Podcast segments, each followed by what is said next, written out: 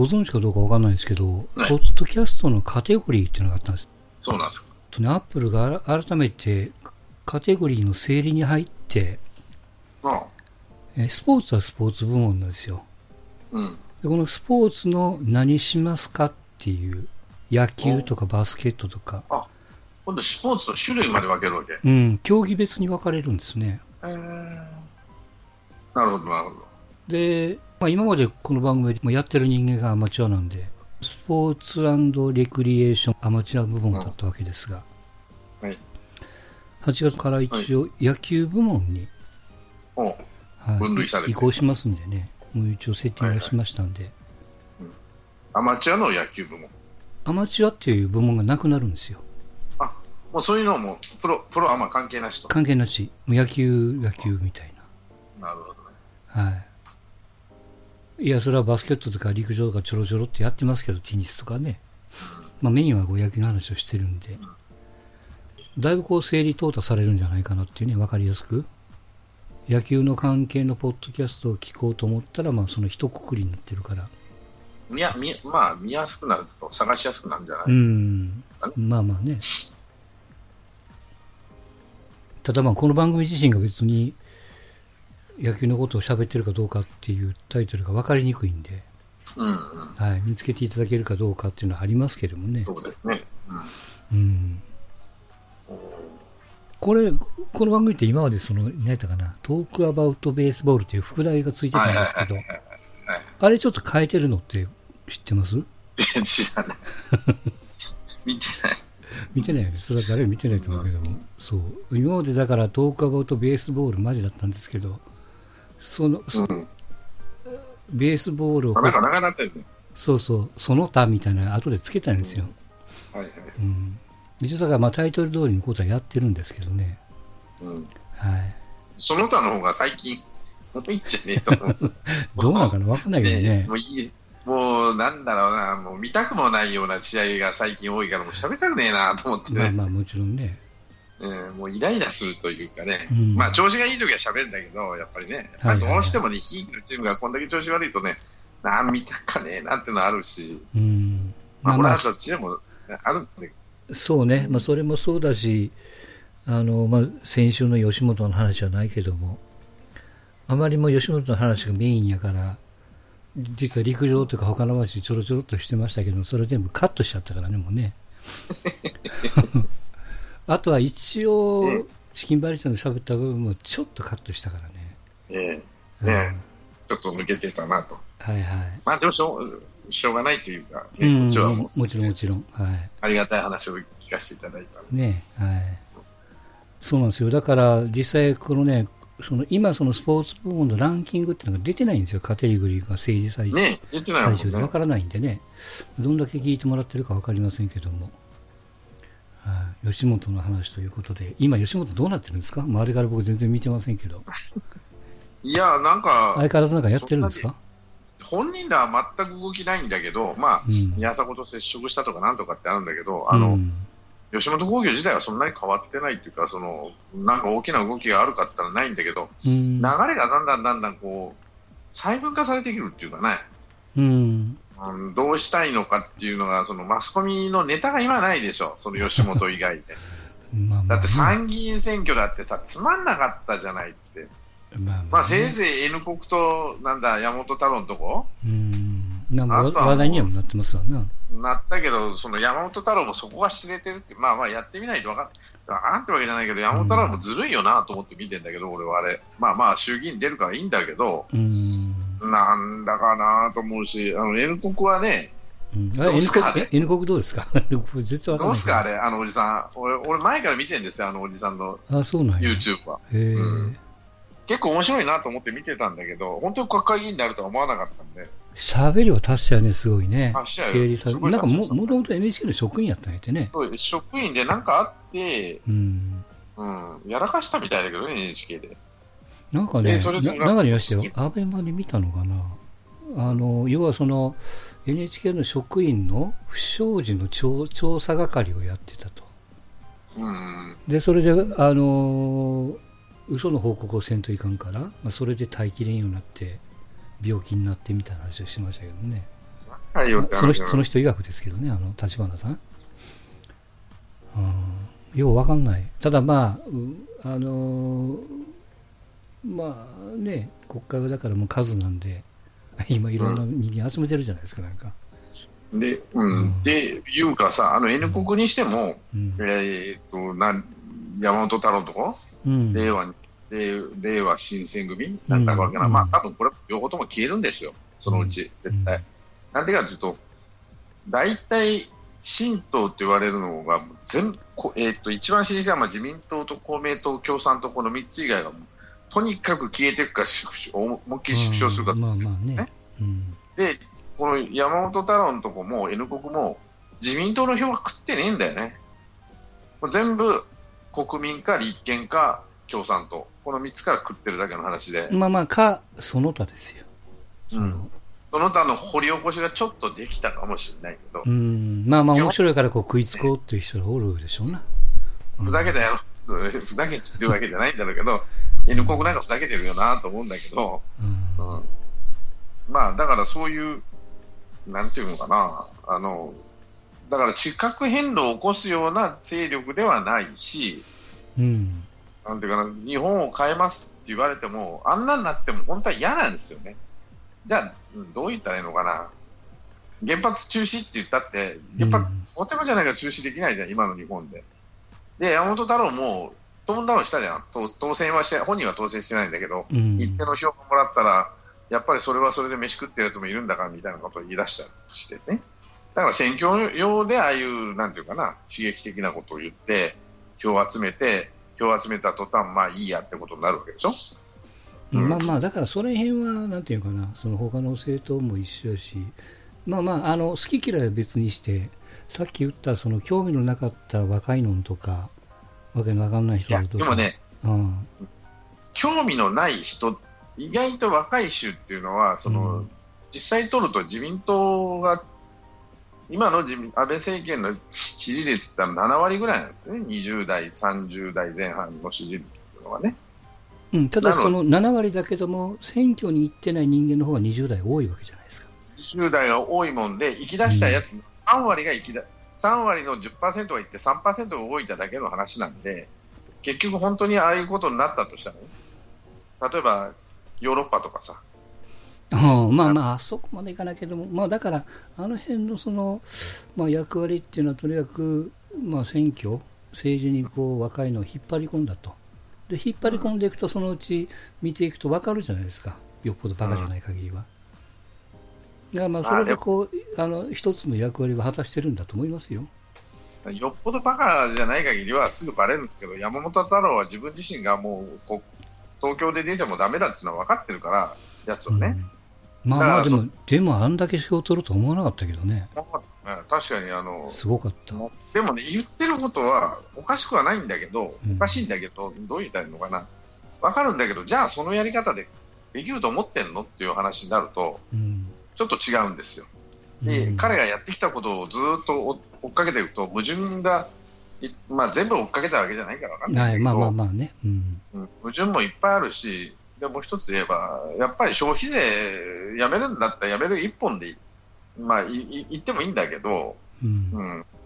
うん、じゃあどうするのって話になると、なんかわけのわからんこと言ってるでしょ、あの えあ業の、企業の、なんていうかな、財源の話ね。うん。そうそう。だからその消費税やめたら財源どうするのって3分の1の財源、なんなんだろうな、あの企業から取ればいいとか、高額納税者から、高額所得者から取ればいいとか言ってるけど、うん、そんなもん取ったらどうなるのって話になるわけで、ただでさえね、ななあの日本はその高いって言われてるところがあるんだから、うん。だからまあ冷静に考えるとそのあの、ね、消費税をなくすって言ってるのと一緒で NHK をぶっ壊しゃそんでいいと、まあ、スクランブルからたりなんだかんだっていう、そこがまあ、そういうそのまあだからなんていうかな分かりやすいっちゃ分かりやすいんですよ。だから若い子なんかはやっぱく取り組みやすいわね。あこんなこと言ってるんやみたいなね。あのりなんで民主党政権がダメになったかっていう理由がやれないやれないことを言ったわけよ、やつらは。で日本人騙されたわけよ、一定の人間はね。高速道路を無料にしますったってさ、ね、全然1円も無料になってねえじゃねえかよとかね、うん。あの俺らの商会で言うと経費一人税取りますよね。そんな話なんてでできるわけねえじゃんと思って、それに騙されたんで、まあ、そこは、あのそれでまた騙されるガキどもが出てきてるだけの話であって、俺に言わせたらね。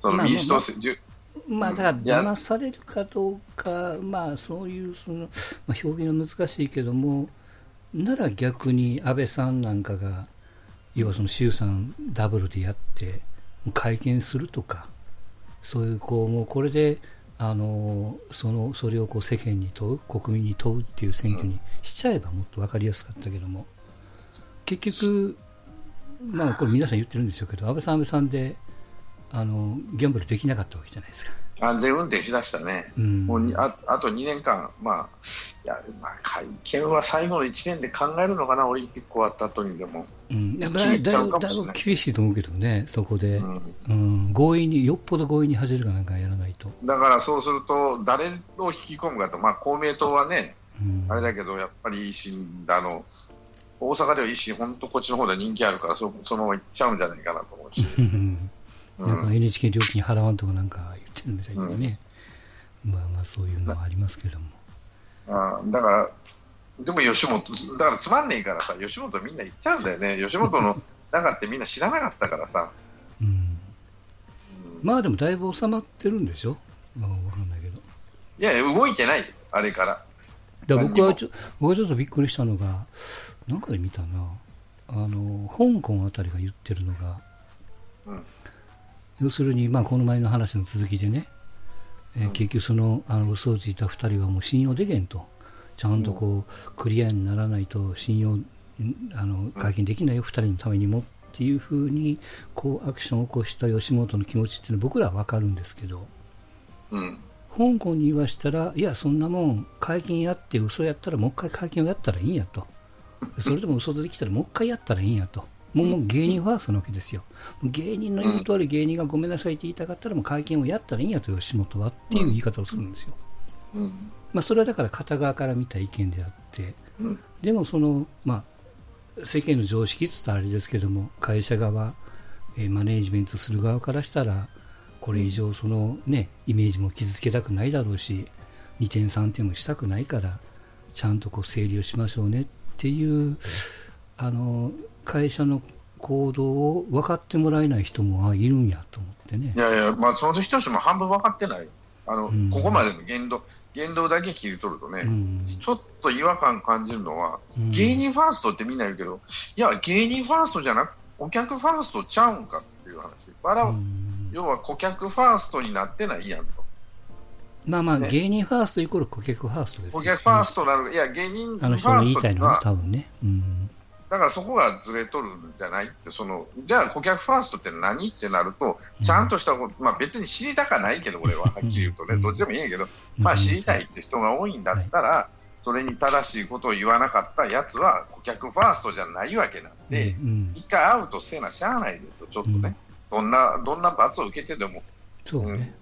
しゃあないと思うよと、その罰というかね、謹慎なのか、人に信用ししてもらえるまで我慢するのか、宮迫さん、かわいそうと、俺はあんまり最近思わないんだけど、うん。だからまあ、まずもって、いや、その復帰とかどうこうよりも、いや、まずはだから、あの人にとっては、だから、世間へのお詫びなわけじゃないですか。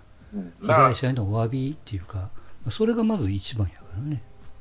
で、そうやって考えるとね、うん。松本さんがおっしゃるように、そのもう吉本がちゃんとしてくれな、俺は出る、いや、その前に宮迫に土下座させる、土下座じゃないけど、宮迫さんどうするつもりないんだと。うん、そうそう、だから僕僕らからしたらその、あの松本のあたりは、もう例えばよ、無理やり亮と宮迫引っ張り出してきて、土下座させてごめんさせるぐらいのね、まずそこがスタートじゃないですか。そこがスタートして会社にどないなっとんでって振り返って言う言うんであればまだ分からんでもないけど、もう会社、会社で、会社が気に入らんっていうのは分かるんやけど、それはおたくらは気に入らんかしら。だからそこで顧客が抜け取るでしょって話になるわけね。顧客の、ままあ顧客はそこははっきり言って興味本位しかないから、まあそういう言い方して、宮迫の罪を薄めようという魂胆なら俺はまあ大したもんやなと思うけど、そのうん。世間の目なんてそんなもんやと思ってね、はいはい。世間の目をその吉本対芸人にこう持ってきて、宮迫とあの亮は被害者っていうふうにして、うん。彼らの罪を薄めるつもりでやってるんだったら、うん、大したもんっていうかね、ああ、うんなるほどなとは思わんでもないけど、今、彼らが言ってることは、加藤もそうやけど、うん自分らの体質改善のことばっかり言ってるわけなんですよ。じゃあ、嘘言うたあの二人はどないなっとんねん。いや、もっと言えば、うん反射、反射を叩けよと思うわけ。うんこれ、ほっとくと、反射、一番利するのは反射ですよって話なの。うん反社会勢力ってこんなクソどもですよっていうのをバンバン言わないとダメでしょ、お前、あなた方。こうやって騙してきたんです。ああやって騙してきたんです。僕らに近づいてきたんですということを、うんそれで僕らも引っかかってえらい目に遭いまして、そうね。すんまへんとかね、うんすんまへんやけど、こういう服来たんです、ああ来たんです。で、そういうふうに持っていかなあかんものを、うん反射はもう、今一番喜んだのは反射やと思う。これで写真撮って表ポンと出したらね、吉本じゃなくてもちょっとした会社ポッと出したら、パッと金取れるから、それやんでも週刊誌にポンと売れますよ。こんなことばっかしとったら。うんだから難しいのは、ああいうその、えー、とマネジメント会社とそれに所属している社員じゃないからね、うん契約しているそのタレントさんっていうのと、まあ、世間一般のとある会社があって、それに所属している社員っていう関係と似てるようで似てないからね、考え方も違うし、まあ、より対等を求めるだろうし。まあまあ、だからら、もう僕らがしゃべるのはもう好きにやってっていうそこだけですよ。うんだからあの特に僕が個人的に分かったのはあ結局出だしは宮迫が嘘ついてそれでそれをみんなに口裏を合わせてたんやと、もうそこさえ分かりゃ別にそれでいいんですああ、よ。そう、なんでおしまい。宮迫泣いて謝れ、おしまいやね、うんただ、謝るの遅かったねって言ったら、吉本に止められたんやそら止めるわなと。まあ、まあそこから先はもう好きにやってくれる話ですよ。止めるわなってなってきて、うん吉本の身が、いやいや、そういうもんやでと、普通は。ね。っていう話になって、か体質がいいだの悪い。いや、今までのよし、これ吉本の芸人が不満が出てきてるだけで、うんうん、でも、よく考えたら、昨日、せこの前のチキンバレーが、君が言っとったように、一番利してるのは次は吉本や。うん芸人が出てって、ちょこっと喋ったら、みんな興味持ってこっち向いてくれるっていうのが始まっちゃうのかな。あいやありがたい話じゃない？そうそう、広告宣伝費もかけずにあんだけ吉本の名前が出るわけですよ。今田耕司がこう言うたって、まあもうずっと喋ってくれるからね。すごいね。大したもんですよ。大したもんというか、世間の興味あるんやな、やっぱり吉本興業に。松本人志が毎週日曜日に言う、ね、え毎週何曜日に、あの、加藤浩次が言う、うん、ポッポ出てくる。それでもう延々に続いてくる、これはしばらくの間。これですごいいいタイミングだと思いません ?8 月でしょ、今。だからもうずるずるいくじゃないですか。うん。で、まあ、もちろんこうあのトーンダウン、フェードアウトしてもいいけども、最後の最後、大晦日が頑張ってるわけですよ。脳みそが待ってるんよ。うん、岡本アウトってやりゃいいんやで。そしたらもうみんな絶対出るよとか、うん、もう日テレ大喜びですよ。大喜び、本当大喜びに紅白なんかクソくらいの話ですよ、要は。もうね、藤原さんとね、うん、出てくるよ、うん絶対。出てきてもらわな困るわ。おもろいから。で、考えると、もう、でも、まあね、ずれてるのは、やっぱりでも反射のことをちゃんとワイドショーなりなんなりは、彼らっていうのは何なんて反射って言われるけど、か何した人たちなんて話になると、金塊取ったっていうのは、いや、それだけじゃないでしょと。いろいろ聞くと、もう薬剤より今、立ち悪いですからね。防体、防体法に引っかからないから、彼らは。組織を持ってないからね。うん、だからね、一番まともなのは NHK やなと思ったのが、うん。NHK が特集やってたよね。半グレと反射の、ちょっと特集をやってて。うん。ヤクザとの違いみたいなのやってて。そうそうそう。だから、ああいうのをこう民放もやりゃいいんですよ、ワイドショーが。し、例えば彼らはどういう手口を使ってうん。金儲けをして、フロント企業を作って、うん。あの、なんかエステサロンとかになって、そういう吉本興業とか芸人を呼んだり、近づいてきたかと。うん。ことをやいいと思うけどね。そういうことを誰もやらない。クローズアップ現代じゃないけども、そんなんやりゃいいんですよ。でそれを本人志とかね、うん。加藤浩次が、あのガキどもぐらい言えば、なるほどなと思うけど、ちょっとずれてきてるから、世間、あの、本当に悪いのは誰やっていう話になった時、吉本はその体質がいいだの悪いだのっていうのは、まあ、おたくらのあの組合と会社の話でしょって話になるわけね。労働組合と、そうそう、例えば JR 東日本のっていう会社がね、給料がいいとか、いや、ブラックだなんだかんだって、向こうで言ってるのを素人がっていうか、外野が口挟んでしょうがないじゃないですか。だから、それはオタクらの問題であって、うん、俺らが知りたいのは反社がなんで彼らに近寄ってきたか、近寄った反社ってどういうフロント企業でどういう金の回ししてるの？ね。もっといや、どうやって金儲けしてるの、あいつらは。どんな悪いことしてるの？っていうのを、そこへ話を持っていってもらわないと、うん。面白くないんじゃない？とは思ってるけどね。はいはいうん。まあまあそんなあのモートレール吉本さんの話でしたけどちょっと話変わりますけど先週の週末、あのまあ息子の家の引っ越しがありまして、ああ、お疲れした。はいもですね。うでまああの前の家から新しい家までえーっとね歩いて20分ぐらいなんですようんうん。ちょうど駅を挟んで北側にあったのが南側に行ったみたいなそんな感じなんですうんうん。でまああの引っ越し荷物はもう全部業者が運んでくれてねうん。で珍しくその引っ越しの前に息子から電話がかかってきたんですよ。そちょっと時間あるかと。う。うん。言うから何やって言ったら、まあ、引っ越しするのは知ってたから、うんうん。まあ、それでまあ手伝いに行くんやったらあの連絡しておいてよと言ってたけども、うん。まあ、本当に電話がかかってきていやちょっとちょっと力貸してくれ言うから、うん。まあ、とりあえず行って、まあ、結果的にね土曜日の晩もう息子んち初めて泊まりましたけど新しい家にね、うんうんうん。土曜日の晩泊まって日曜日の晩も泊まって月曜日の朝そこから会社に行ったからね孫孫と遊んで。まあ孫はもうおおまけですからあれですけどで何がしんどかったかっていうとちょっとここから愚痴になるんですけどリリビングがカーペットだったんですよあで子供がもう1歳半とか、まあ、2歳弱なんでやっぱこう食べ物こぼしたりするんですよあ。はいはい。水水を吐いたりでカーペットだと汚れるんでそこの上にあの、僕的にはそのフローリングのフローリングチックなカーペットみたいなのあるじゃないですか下にこう、うんうんうん。えーっと巻物になってるとパタパタパタっとこううん風呂場の太じゃないけどもそんな風にこう並べるような、ねフローリングが売ってるんですけど、うん。まあ、それをこう並べるのを手伝わんといかんのかなと思ったら結構ガチなフローリング材が息子が準備しててねうん。いや20センチまあ30センチかける90センチぐらいの板を細長い板をこう敷き詰めていくようなはいはいはい。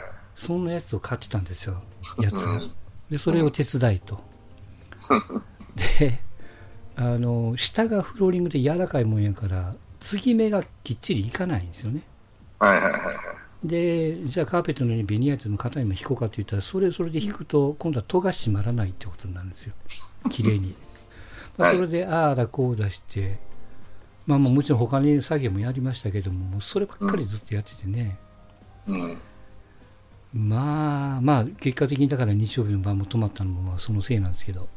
うん。でそれで疲れてるところにまあ息子があのじいじ頑張れって言えっていうふうに孫をけしかけるもんやから。それでそうやってこう時々癒しのささやき言葉を言われるもんやから。あやっぱ頑張っちゃうでしょ。そうこっちも調子に乗ってねあ頑張る頑張ると。うん。本当もうんね人んちのもった食ったまあまあその代わりねあのまあ時々息子も買い物に行ったりして息子の嫁さんと僕と二人っきりになったりとかしてね、まあまあここがチそれはそれで、あれやね。いやいやあの全然なんもないけどもそこチャンスやと思ったのがあの息子の奥さんとうちの、えー娘と年が3つ違うのかなうん。でたまに飲みに行ってるんですよ2人であ、奥さんと妹さんが。あの娘嫁とうちのむす娘がねうん、だから、あそうそう妹ね。義理の妹ね。うん。でそこでやっぱりたまにこう息子の愚痴をこぼすわけですよ。旦那のね。旦那の。うん、でその愚痴愚痴の話が僕のところに来るんで娘からちゃんと情報が入るんでね。うん。要はその2人目どうするのみたいな話やったんですって。うん。でそうするといやいやもう2人目なんかもう考えられへんよと。それじゃなくてもでっかい子供がもう1人おんのにみたいなね。いやいわゆる息子のことなんやけどもうん。要するに手伝ってくれへんって言うんですよ、家事をね。うん、うん。で、まあ、僕もそういうのはもう聞き覚えもあるし昔そういう読みに怒られたなっていう覚えもあったし、まあ、たまたま引っ越しの時に2人きりになったから、まあ、娘からも、えー話してもし機会があったら話してやってって言われてたから、うん。まあ、いい機会やなと思ってせやせやと娘に実はこうこうこう聞いたんやとちょっとうん。突っ込んだ話申し訳ないけどっていう。うん。うんまあまあそこから相談会ですよ荷物を片付けながら、うん。いや俺の時もそうやったと男は片付けてる、手伝ってるつもりなんやと でもその嫁がよお女性が手伝ってくれっていう物事と、えー旦那が手伝ってることにやっぱこう誤差があるんで、そそれはあの怒る気持ちがすごいわかるからそれはまあうまいこと旦那をつ、まあ、あの言いくるめるというか使うというかね、うん。うん。うん、でそれで言うこと聞かんかったら俺のとこ言う言うてこいとこもうあのおここっそり指示をしたるからと、うん。うん。うん、いうことで要はその、まあ、義理の娘ですわな息子嫁と、まあまあ関係が近くなったり、うん。まあ、最終的に止まったから自分のパンツなんかも洗ってもらっちゃったりもしちゃったんでね、はあらまい、あ。なるほどね。まあ、まあ、まあ、俺も手伝わんな。褒められた話ではないんやけど、娘にはちょいちょい言われるけど。うんうん。まあ、離離れてるからねそのちゃんの場合はねまあまあ、自分のやつは大概自分でせなあかんから、うん当たり前の話だけど、誰もしてくれへんのにね。要はその同居してて旦那が何も手伝わんっていう状況とは違うじゃないですか。まあでも、ほとんど家帰っても何にもせんなしてくれって頼まれりゃするよ。うん、なんか、ただこの、うちの人は何でも自分でやりたい人なんよ。はいはい。あの、片付けるとか、なんとかするとかね。うんで、下手になんかやられて、くっちゃくちゃにされるぐらいならええわっていうような感じになるし、やっぱ昔、田舎の人やし、昔、まあまあ、年も年なんで、まあまあ。そういう教育を受けてるというか、うん。あの、向こうのお父さんも、まあまあ、あんまりする人じゃないのでね、じっとしてる人で、だから男っていうのはそんなもんやと思って、うん。旦那っていうのはそんなもんやと思って、まあ、やり、あと、やりたがりっていうか、その世話焼きの人なんでね、うちのうん。これはうちの母親も一緒なんやけど、まあ何にもせん人、うちの親父も何にもせんっていうか、ね、せんでもええのにするような人ね、掃除せんでもええのにしたりね。はいはい。それでよ、うちのこれはもうちっていう顔して、ようしとったらもう嫌味みたいにして、ってね。だってせんだらええのにと思うけどね、俺は。うん、だから俺もせん人間やったし、まあひ一人ではね、すんどい時でもまあ自分で勝手にというか。うん、やらやらなしゃあない。やってますけどね。うんはいはい。そう。で、あの、実はその愚痴を奥さんに伝える前に、息子にはヒントを出してたからね、買い物に、買い出しに行った時なんかに。で、それをこうあいつが誘ったのか分かんないけど、その引っ越しの当日の晩飯は全部息子が作ってましたわ。まあ簡単なもんでしたけども。俺がやるからってことで。こうこいつ、こいつ分かってる。こういう時に頑張ると得点が高いんやからっていうね。うん。そうやね。そうあの何にもせんでもいい時とここはあの頼んで手伝ってっていう前に動くと嫁の点数が高いってあるじゃないですかポイントポイントで、普段何もやらなくてもここだけやっときゃ機嫌がいいみたいなのがあるからうん。うんうん。まあそれで、うん、得点稼げたなというね感じでしたからまあ大変ですな。いろいろそれはもう僕ね、あのお親のまあまあ失敗だ成功例なんかも息子には伝授してるんでうん。できるだけねトラブルのないように、うん。うんであと難しいのが息子んちってあの、えー息子の奥さんの実家が近いんでまた、うん。まあ、実家近いからそこにいるんですけどねうん。あの孫を見てもらえるというか2人とも働いてうるから、ん。うん。ら僕があんまりこう、しゃされててって距離近くなっても、誠あんまり距離近づきすぎても、向こうがあんまりね、ちょっと不快な思いされてもありやから、うん。その辺もこそう気をつけながら、ね、適度な距離感を保たないといけないみたいなこともやってますけど。うん。でね、息子の新しい家の歩いて5分のところに、えーうん花火師っていう小料理屋さんがあるんです。はで、これああ、の、名前がいいし。そう、あの、どんな、まあまあ、あの、結構な年のお奥さんがやってある店なんですけど、でその旦那さんが石倉三郎っていう、あの、本物の？本物の、あの、たけしとか長渕かなんかの、はいあの出てる、はいはいはいはいはい。もともとレオナルド。そうそうそうそう、熊さんと一緒にやってた、うん。あの人の奥さんの店なんですよ。へうーん。土曜の晩でも日曜日の晩でも時間があったら行こうかなと思ってたんですけど、そんな暇も全然なかったんで、はい。まあまあ、あの、賃貸、分譲マンションの賃貸貸しに入りましたけどね、はいはいはい。東京都内で74、5平米で、まあ家賃はええ値段しますよ。30持歳で、ってまはい。若い連中にしたら結構な金額だと思いますけど。うん。まあまあ子供がだからもうちょっと大きくなったらちょっと離れるって言ってましたけどね。うん。まだまだ、あの、実家のお母さんに手伝ってもらわんといかんことが多いから。なるほど。はい。これはもねえ、まあ共働きやろうやろうけどもね、結構切り詰めんといかんやろうし。う、うん。うん。結構大変ですよ。まあその代わり、ね、東京駅まで多分電車で10分ちょっとやろうからね。近そんなど真ん中やから。うん。うん。まあ、ええとこに住んでますわ。うんはい。まあ、そんな話でしたけど、いえいえ。